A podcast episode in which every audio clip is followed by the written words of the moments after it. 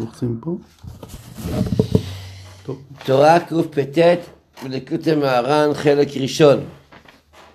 אומר רבנו הקדוש צריך להיזהר מאוד מעצבות ועצלות כי עיקר נשיכת הנחש הוא עצבות ועצלות בבחינת ונחש עפר לחמו. עפר היא בחינת עצבות ועצלות שהם באים מיסוד העפר כמובא בספרים. ידוע שאצל ביהדות באופן כללי ואצל רבנו באופן פרטי ומיוחד העניין של להיות בשמחה זוהי לא בחירה חופשית של מי שרוצה זה חובה להיות בשמחה בפן של להיות בשמחה זה מתחלק לשניים יש החלק הנבחר ביותר זה להיות שמח בקיום המצוות. שעל ידי שאדם שמח בקיום המצוות, הוא מראה שליבו שלם עם אלוקיו. יתרה מזאת רבנו אומר שבמצווה עצמה יש שמחה.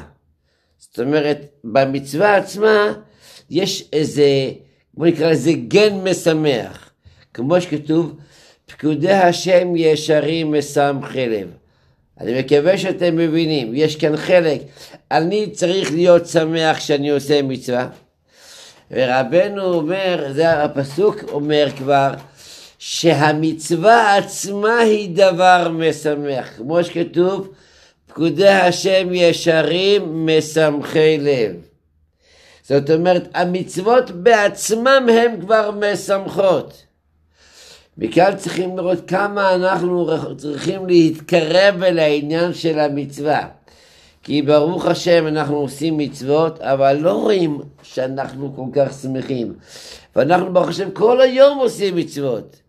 ובעצם המצווה היא משמחת. רק בשביל זה צריך להיות אמונה במצווה. מה, אני לא מאמין במצווה? ודאי שאני מאמין, נכון. אבל האם אני מרגיש שזה זכייה? או בתור אדם דתי ירא שמיים צריכים לקיים מצוות? האם אני מרגיש שלבוא לשיעור זה זכייה, להניח תפילין זה זכייה, להתפלל זה זכייה, לעשות חסד זה זכייה, לעזור הבית זה זכייה? או בתור בן אדם, ובפרט יהודי, בפרט יהודי שומר מצוות, אז מתוך המכלול יש כמה וכמה דברים שצריכים לעשות.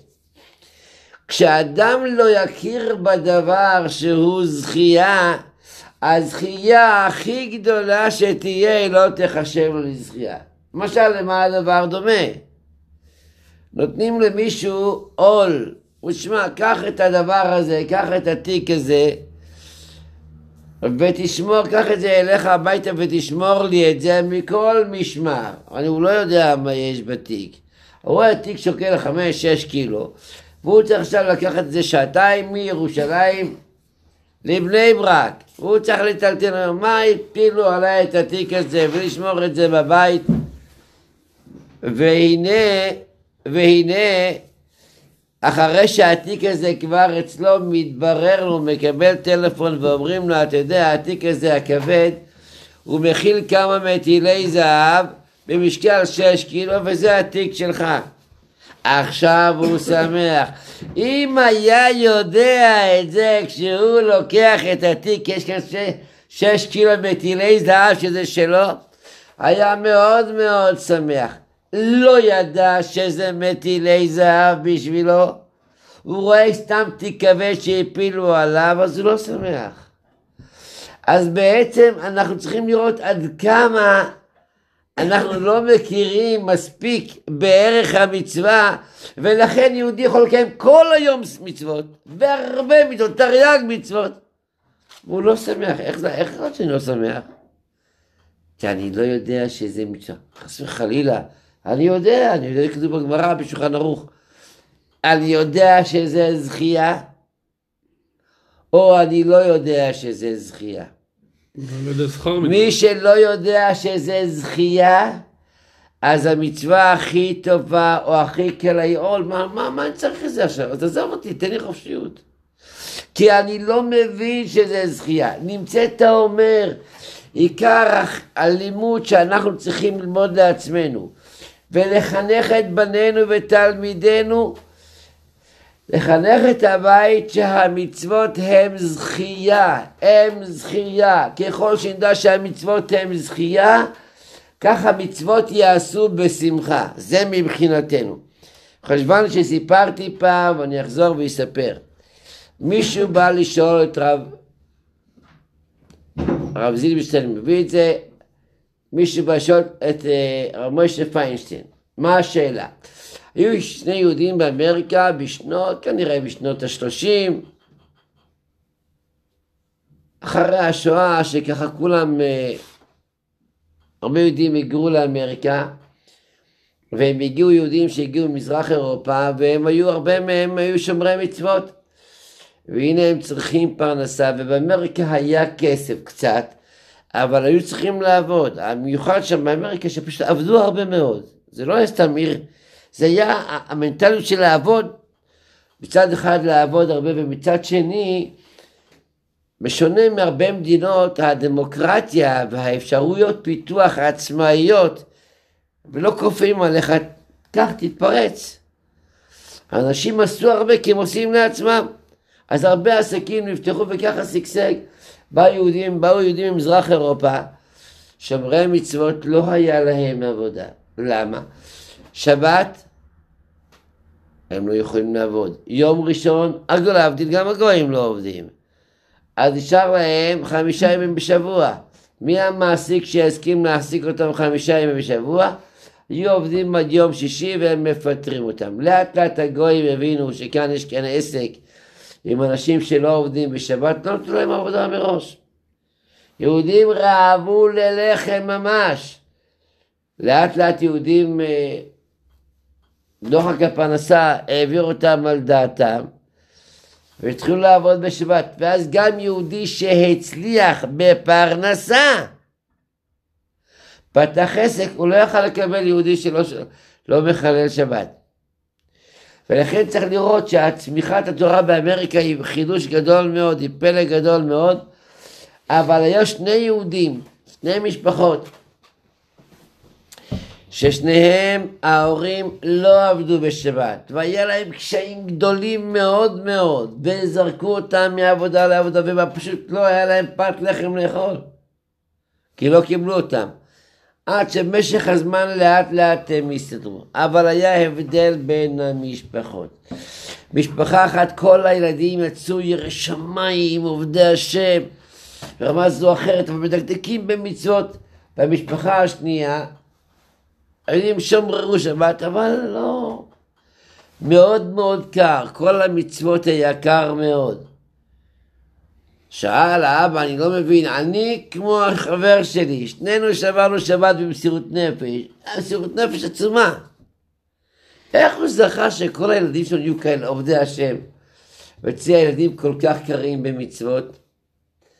אמר לו רב מוישה פיינשטיין, יש הבדל עצום תהומי ביניכם. כשהחבר שלך פיטרו אותו ביום חמישי, הוא אמר לילדים, ברוך השם, אני לא עובד בשבת. נכון, אין כסף. אבל זה שאני לא אעבוד בשבת, זה מעל הכל. והיה שמח, והילדים ראו שהוא שמח. אבל אתה, כשבאת ביום שישי הביתה והפנים נפולות, ואשתך שואלת, נו, חצקל, מה הפנים שלך נפולות? נו, מה נעשה? אתה יודע, מה נעשה שבת? אי אפשר לחלום בשבת. והם לא נותנים עבודה בלי שבת. וככה שבוע ועוד שבוע ועוד שבוע. מה הילדים שלך הבינו? ששבת זה סוג של תסביך שסובלים ממנו יהודים. אז הם ראו אצלך שבת, אבל זה תסביך. מי ירצה לחיות עם תסביך? אז ממנו כל היהדות הייתה תסביך אחד גדול. חברך לעומת זה, וואו, איזה משהו. כשהם גדלו והיו עצמאים, אמרו, איזה אבא גדול, היה לנו, שהיה מוכן לוותר על הכסף בשביל השבת. זה הגדיל להם את האבא, זה הגדיל להם את הערך של המצוות. אז ממילא נעשו מחוברים, הבינו שמצוות זה דבר גדול וחשוב, המשיכו בעסק המצוות. ולכן, שומה עלינו בתור יהודים שומרי מצוות להיות שמחים ומאושרים, אשרינו מה טוב חלקנו, אשרינו ואשרינו. רב נתן כותב, וכי לא צודק פייבל אשרינו, זה הבן אנ"ש אחד שקוראים לו פייבל. הוא תמיד היה אומר אשרינו שזכינו, כל, כל משפט אומר אשרינו שזכינו, הם קראו לרבנו. צוחקים ממנו קצת, הם קוראים לו פייבל אשרינו. אז רב נתן כותב בעלים לתרופה, וכי לא צודק פייבל אשרנו, הוא צודק שבאמת אשרנו. וזה מה שדיברנו בהילולה, שחייבים להחיות את עצמו. צריכים להחיות את עצמו, לשמח את עצמו, למצוא את היופי שבעבודת השם, את היופי שבקיום המצוות, את היופי שבמסירות. אפילו אני צריך למסור נפש, אבל ברוך השם שיש לי כזה דבר מסירות נפש. זה כשאני מצידי נותן, אז אני מעריך את המצווה, יש סיכוי שפקודי השם ישרים, מסמכי לב, ייכנסו אצלי גם כן, כי הדלת שלי פתוחה. אז יש חלק אחד של שמחה שהוא שמחה בקיום המצוות, והוא מתחלק לשני חלקים. החלק שלי שאני צריך לשמוח בקיום עשיית המצוות, כי מי שליבו שלם מאלוקיו הוא שמח, לקיים את המצווה שלו. ויש את החלק השני שהמצווה בעצמה מכילה שמחה. רק כדי שאני ארגיש את השמחה שהמצווה מכילה, אני צריך להיות מוכן, כלי מוכן. מה הכלי מוכן? הערך של המצווה, השמחה במצווה. ולכן אצלנו בתור יהודים בכלל, ואצל חסיד הברסלב בפרט, העניין של העצבות זה רחוק מאוד וחייבים לחזק את עצמו. מישהו שאל אותי, תראה, אני ראיתי כל הדיכאוניים נמצאים בברסלב. אמרתי ודאי, מה? אם אתה רואה שיש בית חולים שיש בו הרבה קליינטים, מה זה אומר? שזה בית חולים טוב. זה שהבית חולים השני ריק, זה לא בגלל שהוא בית חולים טוב. כי החולים לא באים לשם, כי שם לא ימצאו מזור למחלתם. דווקא בגלל שזה בית חולים טוב, יש בו הרבה חולים, כי אנשים רוצים להתחזק. כי כולם רוצים להיות בשמחה. אבל לא יודעים עד כמה צריכים להשקיע, ולא יודעים איך להיות בשמחה. ורבנו הזהיר על זה מאוד מאוד מאוד, ורבנו אמר, תכף שאדם נכנס בעבודת השם, עבירה גדולה להיות בעצבות. אתה עובד את השם ואתה עצוב, כאילו אתה לא מרוצה שאתה עובד אותי? איזה ביזיון. אם הבן עושה עבור אביו משהו, ועושה לו את זה ככה בהחמצת פנים. האישה חלילה מגישה לבעל את האוכל, אבל כאילו אחר יאללה לך תאכל, תאכל, תאכל, נו. רצית לאכול הנה אוכל, קח תאכל, מה אתה רוצה? יותר מזה, תאכל. איזה טעם יש לזה, איזה צורה יש לזה. ולמה אני אעשה את המצוות בכזו צורה? בפן השלילי העצבות רבנו אומר צריך להיזהר מאוד מעצבות ועצלות. לכאורה רבנו מדבר כאן על שני דברים, עצבות ועצלות. Mm. ובאמת זה לא שני דברים. העצבות מביאה לאדם עצלות. מה פירוש עצלות? קשה לי. למה קשה לי? כי לא מתחשק לי. למה לא מתחשק לי? כי אין לי אנרגיות. למה אין לי אנרגיות? כי אני עצוב. אי אפשר להיות בעצלות, אבל בשמחה? זה לא הולך. אני לא יכול להיות עצלן ושמח? אין דבר... אני עצלן, אין לי כוח, אבל אני שמח. לא, אם אני... לא. לא. אתה רוצה כבר כמה דברים. השמח, השמח הוא מלא אנרגיות. על מה מתעצל? לא יכול להתעצל. יותר מזה, הכיסא לא מחזיק אותו. הכיסא לא מחזיק אותו, הוא מחפש מה לעשות, הוא מלא, מלא אנרגיות. לולב כל הזמן. כן, הוא מלא, מלא אנרגיות.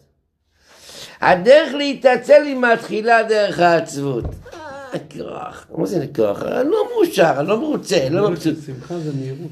זאת אומרת, ממילא נבין מכאן דבר גדול יסודי מאוד מאוד, שעצמות ועצלות זה שתי, שתי מחלות שהולכות ביחד, והעצמות היא מולידה את מחלת העצלות. ושניהם באים מהעפר, שניהם באים מיסוד העפר שהוא קר, העפר בטבע שלו הוא קר.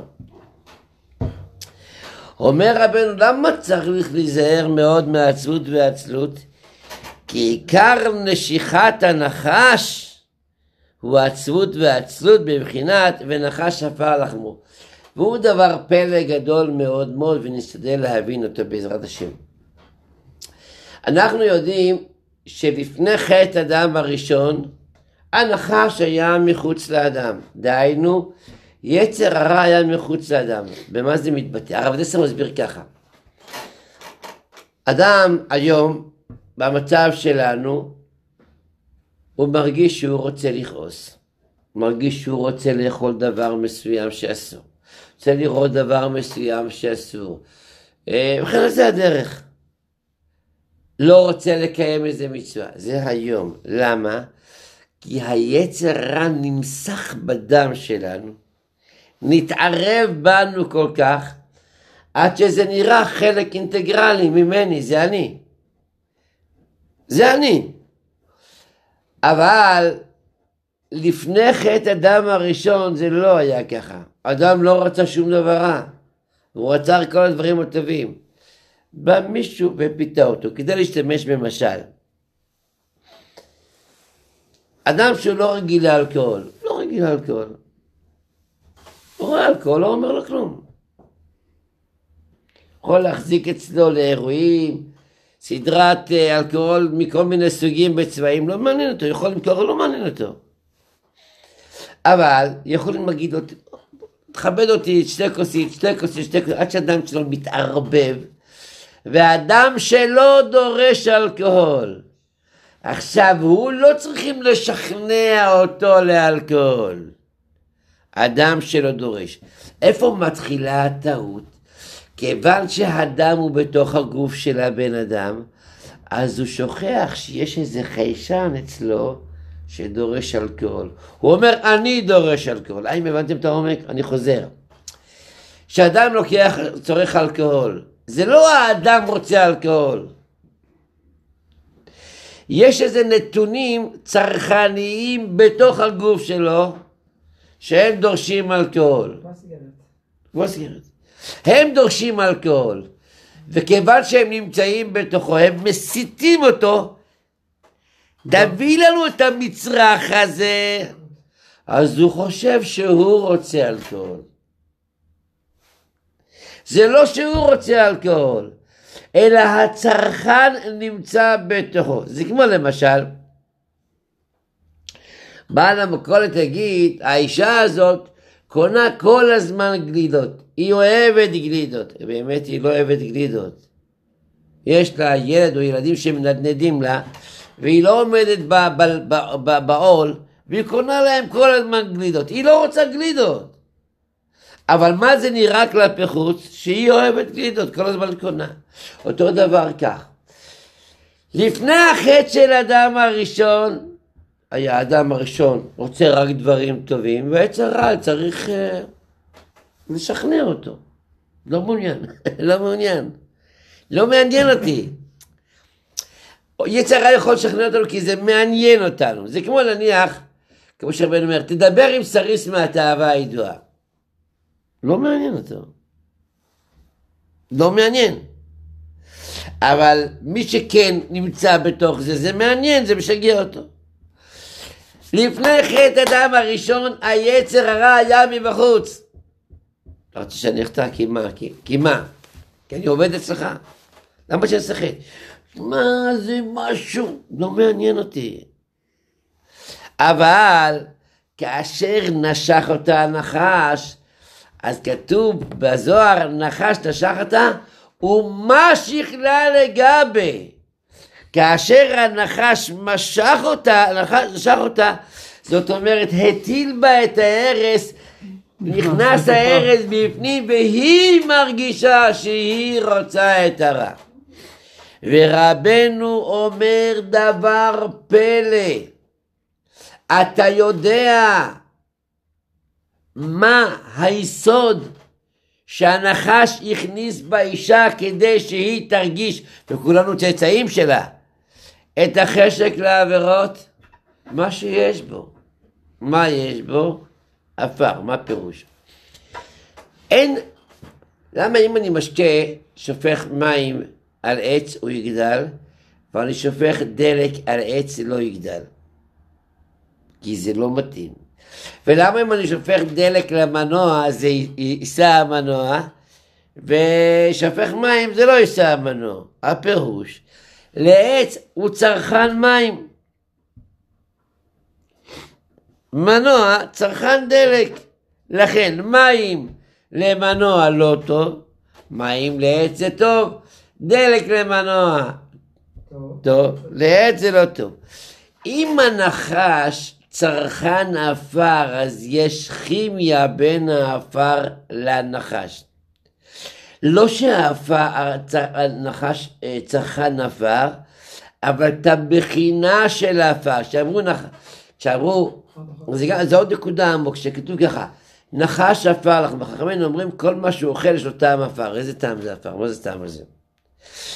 כל דבר שיש לו טעם, זה עוד נקודה עמוקה, אבל אני אשתדל להסביר. הטעם הוא פונקציה של נתונים שיוצרים את הטעם, נכון? כן. אנחנו יודעים שמבחינה רוחנית, כל הטעמים זה פונקציה של אותיות והערות רוחניות. ככה רבנו כותב בכותב מרן. רבנו אומר למשל, למה, למה הסוכר זה מתוק? כי הוא בא מספירת חסד. וחסד זה טעים, וכן על זה הדרך. זאת אומרת, העפר זה פונקציה של מצב רוחני, שכאשר המצב הרוחני הזה נכנס בחומר, אז, אז, אז החומר הזה מקבל טעם של העפר. הנחש הוא צרכן חומר שיש לו טעם עפר, כי זה מה שהוא, זה מתאים לו. וכשהוא נושך אדם, מה הוא עושה לו? הוא, הוא לא לוקח ממנו משהו, הוא מכניס בו את מה שהוא. זאת אומרת, מה נכנס לאישה על ידי נשיכת הנחש? נכנס לה הנחש. מהו הנחש? הוא צרכן העפר כי זה המהות שלו. והעפר זה העצבות. אומר רבנו שתדע למה האדם נכשל בגלל העצבות. איך החיבור לעצבות זה... איך? כי לפני חטא, לפני הנחש, אדם לא היה חוטא. אחרי הנחש, אדם היה חוטא, נהיה חוטא. כי הנחש הכניס את מהותו בתוך, בתוך האישה. מהי מהותו של הנחש? עפר. איך אני יודע? כי הרי אם הוא צרכן עפר, אז כנראה שיש לו איזה חיבור לעפר. נכון. והמהות של העפר זה עצמות. כי. אה. ממילא, אז אם, אם נסתכל בעומק, השורש של כל העבירות זה עצבות. א- איפה רואים שהמהות של העפר זה עצבות? כידוע שהעצבות, כתוב ארבע יסודות בספר חסידים שכתוב שיש ארבע יסודות, שמהם נמשך ארבע מידות. כתוב עצבות ועצלות נמשך מן העפר. זה כתוב לך גם בדיוק גם בתניא. כן, כן, זה גם הוא מביא באותו מקור. בדיוק, הוא אומר את זה בפרק הראשון. כן, זה מביא את זה מאותו מקור. אה. אז ממילא עכשיו יוצא שמאיפה באים כל העבירות? הכל זה בא מעצבות. מעצבות. זאת אומרת, אתה עכשיו מבין למה עוז וחדווה במקומו. אתה מבין למה השכינה לא שורה במקום שיש עצבות? כי כל העבירות באים מעצבות. זה מדהים מה שרבנו מגלה לנו פה. דבר אחד בחיים שתעשה ולא תהיה בעצבות, כל החיים משתנים. לכן אין השכינה שורה במקום עצבות. עוז וחדווה במקומו. כי העצבות זה ממש פרדוקסלי למהות מציאות הבורא יתברך והקדושה. שם השורש של כל הדברים הרעים. לכן אומר רבנו, צריך להיזהר מאוד מעצבות ועצלות, כי עיקר נשיכת הנחש הוא עצבות ועצלות, בבחינת ונחש עפר לחמו. עפר הוא בחינת עצמות ועצלות, שהם באים מיסוד העפר כמובן בספרים. ולכן, מזה נבין שצריכים מאוד מאוד מאוד להיות בשמחה. תמיד. תמיד. איך נהיים בשמחה תמיד? אז רבנו אמר יש שני מהלכים. המהלך האידיאלי זה למצוא בעצמו חיות מנקודות טובות. זה המהלך האידיאלי. זאת אומרת, מצוא את הטוב. לכן, כן, זאת אומרת, הרי גם בתוך הבלגן שיש לך, יש לך משהו טוב. אתה מלא חובות, אבל ברוך השם, יש לך שמיכה, אתה יכול לישון עם שמיכה. מה, מה נותן לי שמיכה? אדוני, אבל יש לך, ואם גם זה לא היה, אז יש לך במשהו. אתה יכול לבחור להסתכל או לא להסתכל על זה. נקודה טובה. וואי, כמה עולה הדלק מתייקר, אבל יש לך אוטו לנסוע, גם יש הדלק עולה. זאת אומרת, כל הבעיות הן, יש לך משהו וחסר משהו. המשכנתה גדולה, כי יש לך בית. אם אין לך בית, אין לך משכנתה. תשמע, אני משלם שכירות כל כך יקר. אם לא היית נשוי, לא היית משלם שכירות. תאמין לי. זאת אומרת, אתה יכול להסתכל או על זה שאתה נשוי ולכן יש לך בית ולכן, או על זה שאתה משלם שכירות. רוב העולם שהוא מסתובב בעצבות, הוא לא מחיה את עצמו, מה פירוש? הוא לא מסתכל על החלק היפה. וכיוון שאדם יסודו מעפר, הוא נמשך אל העצבות, הוא נמשך! זה הבעיה. זה הבן אדם. זה לא חיה מחויב המציאות, אבל זה הטבע הפשוט של הבן אדם, כיוון שהוא בא מעפר, הוא נמשך אל העצבות. והעפר הוא בעצם ה... מייצר את העצבות. ודבר, לכן רבנו אומר, הדבר הראשון זה נקודה טובה, שאדם יחי... מה פירוש? צריכים להבין, לא מספיק שאני זוכר שיש לי נקודה טובה, להחיות את עצמו עם הנקודה הטובה. להגיד שהוא מאושר עם הנקודה הטובה, טוב לי, כמה יופי, כמה אור. ואומר בספר חובת התלמידים, הטבע של הנפש שהיא מתפתה מדיבורים. פלא פלאים. הוא אומר, הטבע של נפש, כשמדברים היא מתפתה. זאת אומרת, הנפש שלי מאוד חס וחלילה עצמות ועצלות. כשאני אדבר אליה דברים טובים, היא מתפתה. היא מוכנה ללכת איתי. זה אומר, זה סוד ההשפעה, שאתה מדבר לשני דברים טובים, אתה מחזק אותו. כי הטבע של הנפש, שהיא מתפתה, היא משתכנעת לדברים טובים. אז אם אני אחיה את עצמי, ברוך השם, איזה יופי, איזה אור, איזה שמש, איזה עננים, איזה גשם. אני אשמח את עצמי, יהיה לחיות גדולה מאוד. אבל אומר רבנו, לפעמים אדם נמצא בכזה חושך, שהוא לא מוצא את הנקודה הזאת ההגיונית, אז לברר, זה נקרא, זה רבנו אומר, זה נקרא לברר את הטוב מהרע. כי יש לי מצב, צריך לברר ביניהם, להפריש את הטוב. אבל יש מצב, אומר רבנו, שאדם הוא כל כך מבולבל עם עצמו, כל כך מסובך עם עצמו, שאי אפשר לדבר איתו בשפה של גדולים. אז הוא צריך ללכת ולקחת ליצן רפואי. לרקוד. ככה רבנו אומר, לרקוד זה כבר מדרגה. מילה דשטותא. לעשות איזה בדיחה בדבר שטותי. איזה, לא יודע מה, כל מיני דברים שהם, שהם מצחיקים אותו. שצריך להבין, לרב נתן היה לו תלמיד, אני חושב שזה יאויזר, שהוא היה רגיל ללכת אצל אחד מהאנש, שהוא היה מספר בדיחות, בדחן, משהו, משהו, בדחן. אמר לו רב נתן, תראה, להגיד לך ללכת אליו, לא ללכת אליו, אני לא יכול להגיד. אתה הולך אליו, שמח איתו, מחזק איתו, אני... אבל בבקשה, אם אתה הולך אליו, אל תבוא אליי. אני לא רוצה שתכניס בדיחות אצלי ליצנות, לא רוצה שתכניס לי אצלי. אתה הולך, אם זה, זה הדרך שאתה רוצה, בבקשה תלך אליו, תחזק אצלו. אבל אם אתה הולך אליו ויש לו בדיחות, אל תבוא אליי, אצלי זה רציני. אבל יש מצב שאדם הוא חולה. אם חולה לא מדקדקים איתו. מקילים לו בשעת הדחק, קונים לו ממתקים שלא רגילים לתת, לא מתייחסים לשטויות שלו, מפלקים אותו, מלטפים אותו, הוא חולה. אומר רבנו, יש אדם שעובר עליו עצמות מאוד גדולה. אתה אומר לך את עצמות, הוא לא מצליח. מרוב העננים הכבדים הוא לא רואה את הלבנה. אז הוא יעשה מילה דשטותא אפילו, ישמע איזה בדיחה, הסבר על הא ועל דה, מה שנקרא לפקח את דעתו, אבל לא יישאר שם.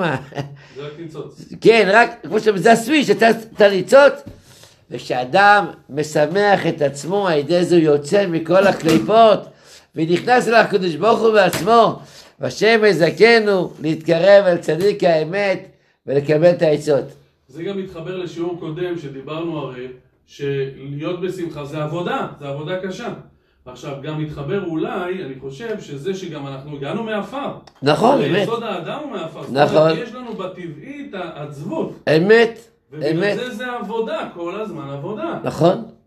וצריך לדעת שכולם צריכים את העבודה הזאת. זה, זה, אין מי שפטור, היות שזה, אבל זה גם לא נגמר אף פעם. כן, היות שזה בתוך, בתוך תוכנו, יש, זה משהו מדהים, יש בעל טהרת הקודש, הברון רטה, בעל מחבר ספר טהרת הקודש, שומר אמונים. הוא היה אש להבת שלהבת, שאי אפשר לתפוס, אתה גם רואה את הספר שלו. אבל הוא היה אומר שכל בוקר הוא קם, ואין לו חשק להתפלל, ללמוד. הוא חושב שתצא נפשו בדיבור הראשון. כל יום. אתה מבין מה זה כל יום? כל יום לא רוצה להתפלל, לא רוצה ללמוד, לא רוצה ללכת כל יום הוא היה קדוש עליון. עד שלאט לאט אותו, אתה סוחב, אין לו, אין לו מצבר, אתה סוחב אותו. בדחיפה, מניע בדחיפה.